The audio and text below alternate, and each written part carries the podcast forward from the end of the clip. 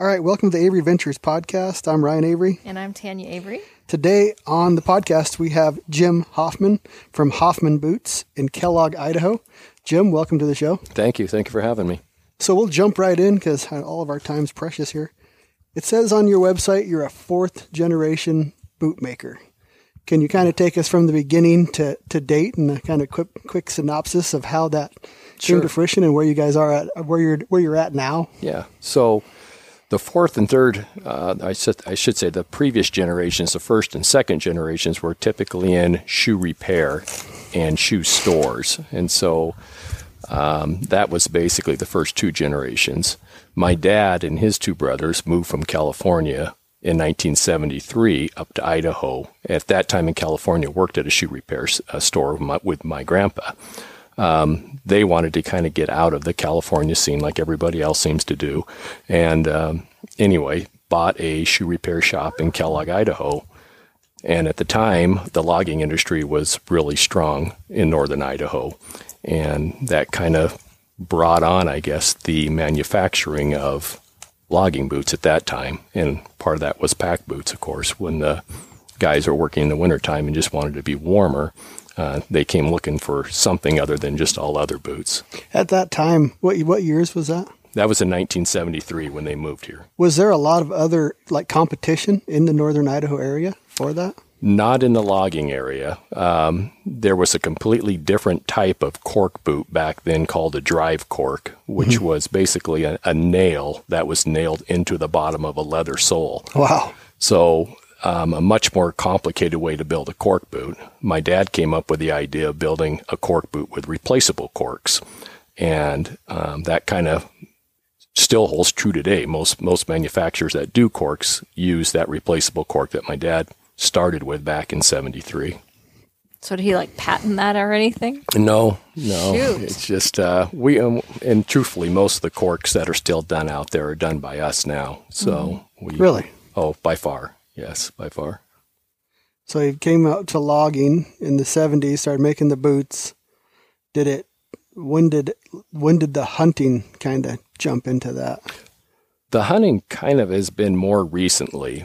Um, we've built pack boots for what is it, almost 45 years now, but our pack boots have always been built for loggers and linemen. Those two have been our uh, our prevailing customer. That's the ones we mainly build boots for.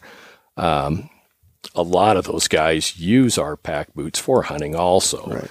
And it's kind of until recently we've kind of been looking for another growth engine for our company and the hunting line being that both my brother and I love to hunt. Right. Uh, it was kind of a natural fit for us. And so we've kind of morphed into a hunting uh, fields also, I guess. So, so that's been something we've been trying to expand upon the last 10 years or so. Yeah, because the logging side definitely isn't probably holding up anymore.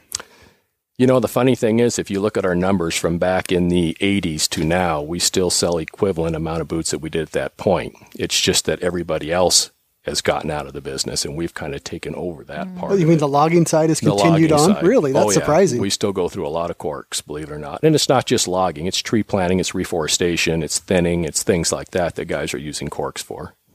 Hmm. no kidding. And you guys also on your, you guys have a pretty probably fair size of customers from the fire side. Is that Uh, we do. Um, it's a business that we have kind of not pursued a whole lot because there's the Nicks and there's the Whites and there's some of the big traditional wildland firefighting companies out there.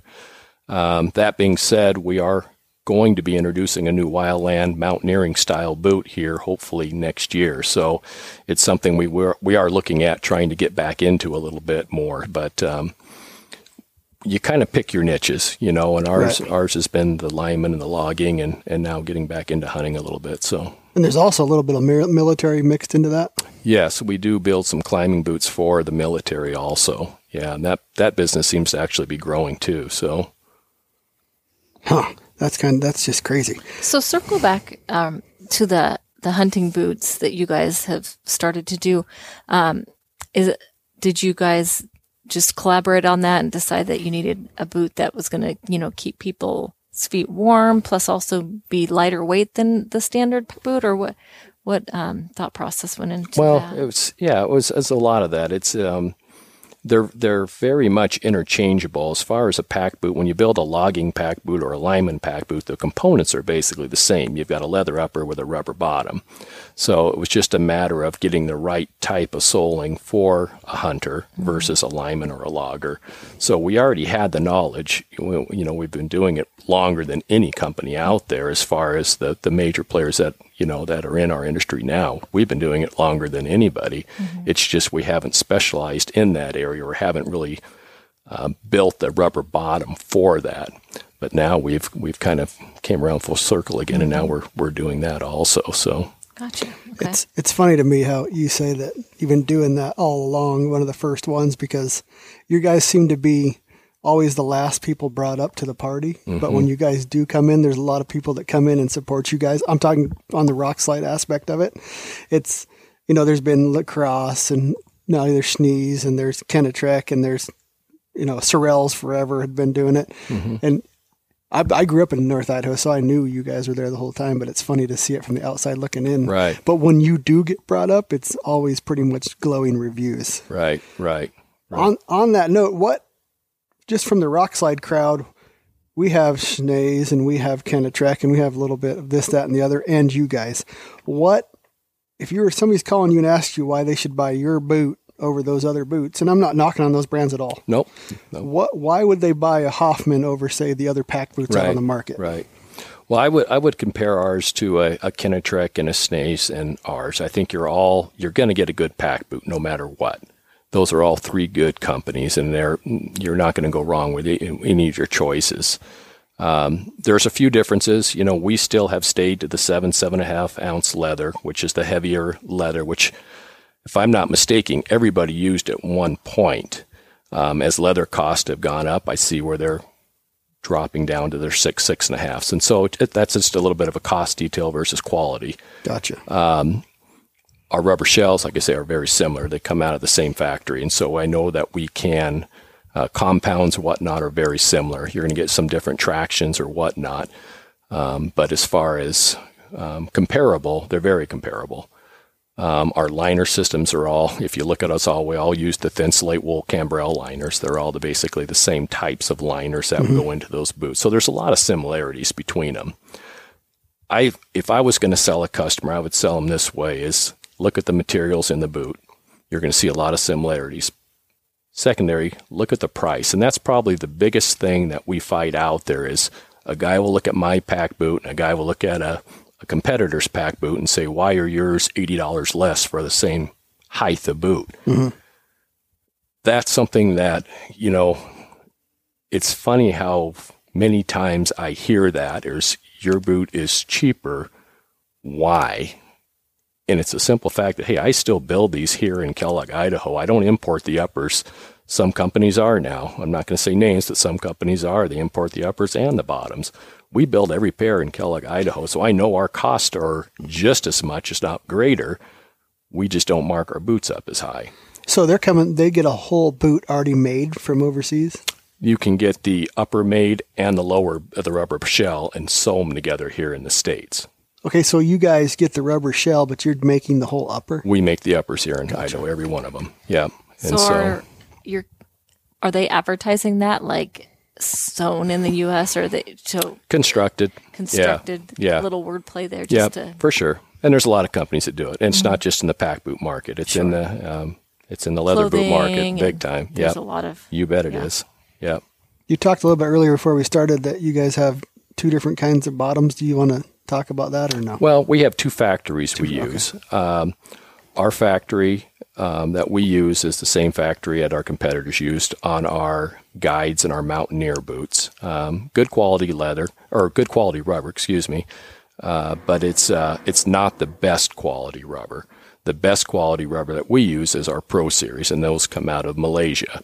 Um, we do a Thinsulate and a felt brand of that also, but they um, I really it really comes down to how often the customer uses their boots. You know, when I mm-hmm. when I get a customer that calls and says, you know, I'm going to be in these boots six months out of the year every darn day, like our loggers or our linemen in the wintertime, I want them in our Pro Series bottoms because those will never crack. They're just a fantastic rubber. The other ones are good, especially for a hunter who might be in them, you know, two months out of the year. Those are more than adequate for what they're doing. But it's a different clientele when I'm talking about a hunter and a guy that's in them six months out of the year with corks on the bottom of. You Right. know, I want them in the best bottom, and that's going to be the ones that come out of Malaysia. Gotcha. And So then people can actually call and talk to you and troubleshoot what they need. You bet. That is that is also different from a lot of I talk to a lot of people, and I Yeah. don't mind that one bit. Yeah, I talk, daily. I talk to people who call in and ask for me, which is just fine. yeah. Yeah, it seems like the pack boots are relatively simple, but man, there's a lot of people that don't understand them. It's, Yeah. It seems to me, just reading stuff on Rokslide and on the internet, period. yeah. Well, and pack boots have gone away a little bit per se because the insulated leather boots have gotten so much better. Right. But there's still a lot of pack boot fans out there and guys who, you know, want that rubber shell around the foot. Uh, you know, just feel more protected with water, slush, whatnot than a leather mm-hmm. boot. And it is easier on a, you know, if you take a good high quality leather hunting boot and expose them to that wet dry process constantly, that's really hard on the leathers on any boot. So a pack boot does kind of prolong the use of a $400 hunting boot per se in, in those types of conditions. So On that note, I pulled some questions off Rokslide I just had over the last couple of years, and the rebuild process. What is that t- turnaround time? What's the average price on that? Yeah. So in our hunting style boots, like the Mountaineer and the Guide, typically that's going to run you eighty-five dollars to replace the rubber shell on it with a brand new one. Uh, time wise, depending on the time of the year, it's going to be anywhere from three to seven days. I would say would be very average in our in our building. Really? Yeah. Is there a number of times that you can rebuild like one pair, or is As it? long as the leather's treated uh, correctly with boot boot oils and whatnot, I've I've done guys' boots three to four times. You know, I've seen guys that have sent boots back after one time and they just have not taken care of the leather. So it really depends on how much care the leather's given. So Take care of the leather several times for sure. What is your recommendation on that? Like, is there a special product that you recommend over? Yeah, so we use we use our own boot dressing, the Hoffman brand. It, I'm not going to make up things. It's made by Obenauf's, who builds our dressing. We think it's the best out there. Um, it's going to say Hoffman boots on it, and there's other companies I know they build it for also. Uh, none of us boot manufacturers have a magic recipe we whip up in the back. You know, it's we're using somebody's I was product. so disillusioned. Yeah. so So, it, I mean, after like each time of being in the woods, or just every season, like how Uh, often? I'm I'm spot terrible at it. I am. Um, I typically will do mine after every hunting season. Um, it, if you're in them a lot, I always tell guys to feel the leather. You can feel the, the oil in the leather. And when it starts feeling really dry and you're running your finger down and it doesn't want to move, it just kind of starts sticking to the leather, they're dry. And so then you want to, that's typically an indication to oil them. Okay, Yeah. sounds good. All right. Next question. It's a sizing question. You only run in full sizes. So, what's the recommendation if they're a half to go to the next, or how Yeah, do you so do that? typically on uh, on and that's something if you look online or look in our catalog, there'll be guiding uh, guiding um, little bullets in there how to do that. Uh, typically on a thin thinsulate pack, and it's true for most thin thinsulate packs, you're going to bump up. If you're that size nine and a half, you're going to bump up to a 10. The felt packs generally run a little bigger, and part of that is when you put a big felt liner in there, that felt compresses over time, and you'll end up picking up more room in the boot. So when I fit, fit a felt pack, I want that boot to be a little bit snug on the sides to start. And once that guy wears that a few times, they'll actually start picking up room in the boot because the felt will compress. So And another on that felt thinsulate, the misconception is your boots, if they have a felt liner, you can't not run a thinsulate and vice versa. That that's true? pretty true. Yeah, because the circumference of those bottoms are quite a bit different because of the liner. Um, the felts are a lot thicker, so there's going to be a little bit more room in those felt bottoms. So if I try to put a thinsulate liner in a boot that's designed to hold a felt liner, it's going to be pretty loose in there. If a guy knows he's going to run the 400 gram, should he take that in consideration on the thinsulate over 200 gram all the time, or does it kind of? Uh, there's a little bit of difference, but not a, not a lot. a lot? Um, You'd stay. I would probably stay, yeah. Especially if you've already bumped up that half a size or whatnot, then I would definitely stay. So All right, that answers those questions. The the double insulate. What does a double insulation mean? Okay, so when we build that rubber bottom or have that rubber bottom built, um, any of our double insulated packs are going to have the liner that goes into the boot that we add. But in the rubber shell itself, there's 200 grams of thinsulate around the whole shell that's sandwiched between the rubber. And then underneath the foot, there's an additional 9 millimeter felt insole that's placed underneath the foot. So, in essence, you have 18 millimeters of felt underneath your foot once we put a liner in, like a felt pa- or a felt liner. So, it's you're getting the insulation from the liner, you're getting the insulation from the rubber shell itself. So that's the double insulating part of it. I know on this is a, this is a hard question because she's going to be mm-hmm. different than me and mm-hmm. inactive in your warmest boot. You know, like sitting at a tree stand or whatever. What do you? What temperature wise? I mean, what? Yeah. What those? I, it's I, hard to I really hate that those question. types of questions. Right. And the reason is I'll, I'll build a I'll build a felt pack boot for a guy, and he'll tell me he'll do nothing but sweat all day. This the next guy will tell me he freezes his foot off in a felt Yeah. pack boot. Um, and that's and that kind of goes back to where uh, when White's Boots used to build uh, pack boots, they put a um, basically a boots are good at two minus 20 degrees or minus 30 degrees. And there actually was a lawsuit that became of that because a person got frostbite in the Ooh. boots and not that cold. And so, so much of that warmth is dependent on the individual, the circulation, and the sock. Those are three big things. And so it's, um, what might be good for one person. You know, I stay plenty warm in our felt packs. I've never had an issue in them. Is that going to be true for everybody? I don't know. But all we can do is say these are the warmest materials that we're using in these. Um, and hopefully it's adequate. But I'm not going to sit there and tell our, tell everybody, hey, our boots are good for minus 30 and have someone go out there and get cold and again call me up, you know, and say, hey, what happened?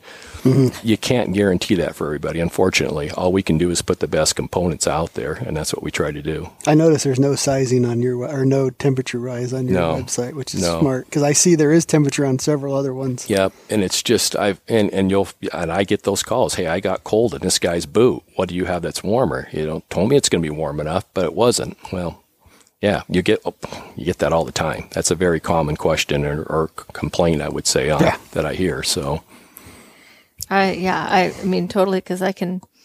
uh, My feet are never too hot. Like I don't think ever, and I can wear like you know wool socks at work or all day long, even the compression like up to my knees. And everyone's like, "Does does your feet sweat?" And I'm like, "No, they're fine." yeah, it- But if he did the same thing, he would be dying. yeah, Yeah, my feet sweat yeah. And if I sell you a boot that I'm going to tell you is going to keep you warm to minus twenty degrees, Right. in a thinsulate, and you're going to go out there when it's probably 25 degrees, po- you know, plus, mm-hmm.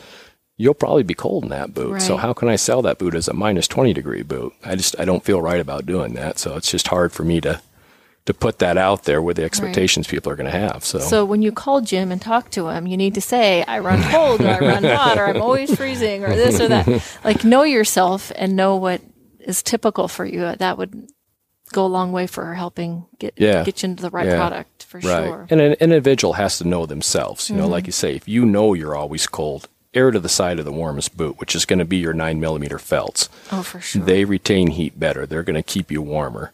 Thinsulates are great when you're moving around and keeping active, but if you're stationary, you want to be in a felt pack. They're going to be the warmest of them.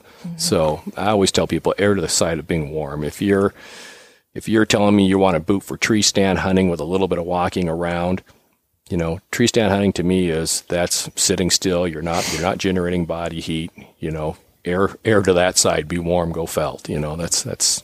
do you have people do. like um, start like just because they're in the uh, mentality of ounces and counting every ounce, like try to short themselves when they're shopping for a boot just because they're in that mindset, or do they not even ask that question, like how much the boots weigh if they're going to be? you know, Yeah, not- that's a very common question is weight. You know, that's I think that's always a concern for hunter is weight, and so um, yeah, and it does come down to just ounces between everybody's packs out there. We're all very similar. Um, like I say, there's not a lot of different components. The only thing different is going to be the leather. Right. Seven ounce leather going to weigh a little more than six ounce leather. Six ounce leather probably, but maybe an ounce. You know, So so not really worth um they're going to be close. yeah, they're all going to be pretty close. Yeah, yeah. Another one that was brought up quite a few times is your Outback boots with the ankle support. Mm-hmm.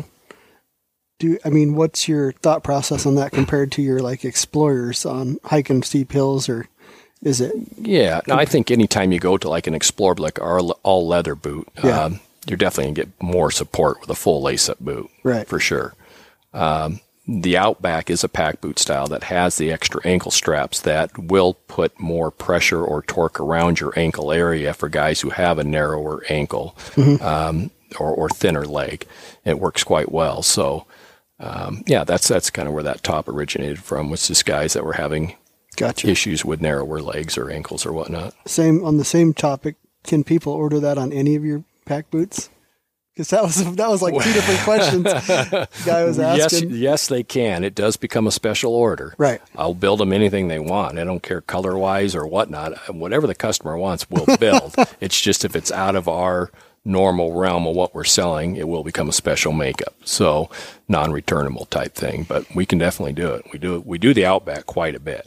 Yeah, we do that quite a bit on All some right. models. His name was Jim also. So Jim, there's your there's the answer because he wanted the double insulated with that ankle thing. And I was like, I'll ask yeah, him. no, we can do it for sure. All right. Um, 10, 12, or 14. If you're hunting, how do, how do you tackle that question? personal preference. Yeah. Is it? Yeah, it is. It's a lot of people don't like. I'm I'm a 10 inch person. I don't like anything touching the bottom of my calves. I like my calves roaming free. You know, mm-hmm. so a lot of people like that extra protection of the height. The 14 inches are most popular height overall in the Really? pack boot market. Hmm. That being said. Overall, when I say overall, I'm talking the logging and the lineman Gotcha. industry where mm-hmm. guys like that extra protection up on their legs. Um, hunting boot, probably the 12 inch is probably the Is most it? common. Wow. Yeah. So, And I'm with you. I I don't like heck. I hate even eight inch. You know, like boots touching Right. the calf muscle. So I'm with you. Well, and you got to think when you're thinking pack boots too. A lot of guys are talking late season and snow, mm-hmm. and so having that extra little bit of height there in the snow, mm-hmm. sometimes that's kind of nice to have, to keeping the snow out of out of the boots or whatnot. So, so I think that's why more of the taller boots come into play at that time of year versus the you know traditional all leather hunting boots were eight to ten inch type. Mm. All right. Switching gears a little bit. You've you're a boot maker, but you've also started bringing in technical your Explorer line Mm-hmm. from Europe. Can you guys kind of go through why you guys did that and how they're doing Yeah. for you? Uh, Explorer line has been fun. It's been growing. Uh, You say that with sarcasm, or it's been fun? No, I've just I've enjoyed the heck out of trying to uh, trying to um, add the features and the things that hunters want, and that's why we just did the giveaway on Rokslide was just to pick guys' brains. What are you looking for? The nice thing for us is I can take the ideas, go to the manufacturer, and say, hey, "Look, this is what we need." and that's what we'll try to build a boot off. And we're, and all those comments we got, we'll look at every one of those, and we're going to do a tally sheet on every one of those, and and try to come up with, hey, these are the most prevalent things that are important to people. Is it the boot height, the insulation? What is it that guys want? So. Even though the Explorer line's new to us, the company that's been building them has been building hunting boots for 50, I think it's around 53 years, third generation family. So it's not like a new boot in general. It is to us, but this this guys have been doing what they do for a long time, and they know what they're doing. They they've really built some nice Gotcha. boots. Um, so yeah, it's just been a. And and the other thing is, is you know, like I say, my brother and I, we're not loggers, we're not linemen. We love to hunt. So this is the first time I've actually got to build stuff that. I get to use a lot, you know. Um, I'm not out there with a chainsaw or not out there climbing telephone poles like Right. most of our customers, but this is something that we love to do, and this is something that's been kind of a personal project, I guess you'd almost say. So, Nice. This seems like a simple question, but it's really not. When would you steer a hunter into the pack boots over the Explorers, or and then throw another caveat: the Explorers with the insulation in them? yeah, How? Because it seems like there's a big. I understand if you're probably if you're you know doing any technical sheep kind of country, you probably want the Explorers. right. But you right. know, the North Idaho, you know, they're not always, you know, hunting logging roads. When Right. do you, how do you, I mean, obviously you got to take in questions to give answers, but how do you steer people to the right boot? Right, right. I, th- I think a lot of that market is geared towards temperature. Um, your September's, your October's, your early November's before typically it gets real cold. I think mount. I love mountaineering boots. I think they're they're uh, the most functional, the most supportive. Um, weight wise, they're better. I, I just think that overall they're a better way to go if weather dictates that.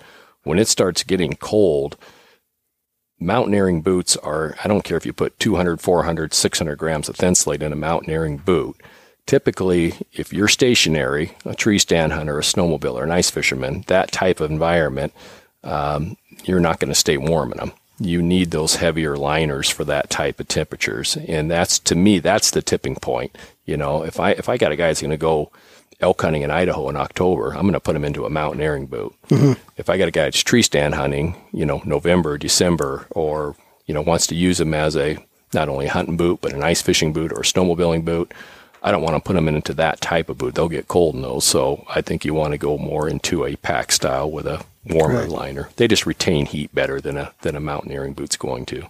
And there's that middle ground, you know, where it's that's why you have two pair. Yeah, you're kind of spotting stocking, and then I have never had a all the way up to a thousand gram Thinsulate. Never had a hiking boot, mountaineering boot, keep my feet warm in November around here. Yeah, even when I'm that's very active. That's exactly what I'm talking about. Yeah. There's that. There's that point where you kind of say, okay, now is the time to to get into a felt pack or something like that, and is, they'll keep you warmer. What's the difference between a 200 gram Thinsulate hiking boot and a 200 Thinsulate pack boot? I mean, what's the warmth? Well, there's it's the layering. So you're never going to have just 200 grams of Thinsulate. Right. You're going to have two gram, 200 grams of Thinsulate. You're going to have the wool that backs it. You're going to have the Cambrelle that backs it. It's just like your, the clothing you wear. When you mm-hmm. start putting three layers of material together, you're going to start you're going to start adding more warmth. Where when I'm doing a hunting boot, we put Thinsulate in there. It's just 200 grams of Thinsulate sandwiched in there, usually next to a waterproof booty or whatnot. But on a pack boot, and, and, and typically in a pack boot, you're going to have a little more air around the foot too than a mountaineering boot where you can snug up real tight. So a pack boot, you'll usually have a little more air, which usually generates a little bit more of an air pocket of warmth around there. So that makes sense. Yeah. Because yeah, it's night and day difference to me. Mm-hmm. The other question is, I've been to your shop, so it's funny to me. Do you have shop? Do you have tours? We do. Um, well, we'll take some people back if they want to see what we do back there because it is interesting between the between the lineman boots and the logging boots right. and all the different things that we do. And it is there is a lot of different things we do there that people don't realize. Uh, you know that we get involved in, but. Uh, uh, we'll we'll do it. I'll set you up. You, well, you guys are not. I mean, you guys make great boots, but you're not like this humongous corporation either. You guys no. are small town guys putting out a great product. Yeah, and, and and a lot of that has to do with the niches that we bid in. You know, unless you were a logger, unless you were a lineman, you know, we really did not pursue growth outside of those two areas because we were growing just as fast as we could keep up with. You know, our growth was happening. And so we didn't really look outside that area too much. So unless you're in those fields, you know, you might not see a Hoffman boots as much as you would a Schnees or a Kenetrek in the hunting industry because those were the industries they're, they're, you know, targeting. Mm-hmm. We weren't. So now we're kind of taking it to that next level and trying to get into these, this area also. And, uh, luckily, I think our, our, enough of our customers know our name to trust us and give us a try, and that seems to be what's happening. So, you said you're making a new boot. I'm always making new boots. Is it a pack boot, um, or is it a mountaineering boot? Well, I've got both. Yeah, I've got. I'd have to think because we do have several new things coming out. We do have a new mountaineering uh, cold weather boot coming out that we're working on right now for next year. Um, and then we're also working on a couple new hiker styles that uh, may, more your archery type hunting. Gotcha. So, so more of in the in the hunting industry, yeah. And then we have other things we work on constantly for utilities or corporations that we we partner up with. So, can you talk a little more about that cold weather mountain that, boot? That's what I was going to ask. Is that like a happy medium between the you know the pack and the mountaineering that's boots that's that what we're now? aiming for so it'll be based off our new 10 inch hunter series but uh, we're trying to team up with Thinsulate and Sympatex. Sympatex builds the waterproof booties in our in our footwear. Mm-hmm. Um, they've been experimenting with some insulation, uh, also combined with their waterproof booty, and they're they're getting really good results out of that. So we can come up with something like that and hopefully incorporate it with some 600 gram type thin Thinsulate and kind of have a double insulation barrier there. That's that's what we're looking That'd at. That'd be that so tweener I'm talking about. That's what we're hoping for. Yes, yes. that's what I want to hear. And then there's a new Vibram um, sole coming out too that we're uh, we're really excited about. So Really? we'll see where that comes. Yeah, kind of more of a cold weather hunting type sole. So, uh, So they'll stay a little more flexible. 2020 time frame. Hopefully next fall. Yep. That Sympatex. So that's like a competitor of Gore-Tex. Very much, yeah. So Gore, Gore is still your number one in footwear. Sympatex would be number two. Um, Sympatex's just much easier to work with. Gore-Tex can have its challenges working Wow. with them. Yeah, I can I could see that. yeah. so last question, I guess, really is the warranty. What's your warranty like? So warranty on any of our products is going to be six months. Um, I think one thing that we do very uh, we're a little more unique at is that I hate time frames for warranty because I'll get guys who wear their boots every day for six months. I'll get a hunter who might wear them three weeks out of the year and then come back the next year and might have an issue. And I'm not going to tell the guy he's out of warranty, even though it's been a year. How do you tell a guy that? So we base a lot of our warranty off wear. You send us the boot bat, let us see what's going on. If it's something that shouldn't be happening, we're either going to one fix it or two replace it. Um, I think we're very fair on warranty, and I think we always have been. But it's something that I, I don't like putting time frames on a 90 day or a 60 day or whatever. Um, people don't use the boots the same way. So how do you give someone the same exact warranty? So wear wear tells a That's lot. a very generous warranty because I know one impact boot company in particular that if you wear them outside, they're yours. yeah. So yeah. that's very generous warranty. Well, that's and that's that's a warranty on an item that would, um, um, you know, if you had an issue with your boot, you know, so if you had a D-lam or if you had a hook that pulled out or whatever it would be, we we definitely want to take care of that boot. So It's not like REI where it's time to rebuild the boot and they want to warranty it. yeah, yeah, yeah, yeah. So I lied. I got one more question. So you live in North Idaho. You can hunt one animal: elk, mule deer, or whitetails. elk all day long. That's what I'm talking about. Oh, that was easy and quick and to the point. I just like eating elk a lot more. So Yeah, So the delicious. Kellogg, I mean, you're for hunters by hunters. There's no fluff there, no, obviously. yeah, no, Well, we appreciate your time, Jim. no. Thank you for having me. Thank you. Appreciate it. That was All fun. right. Thanks a lot. All right, guys.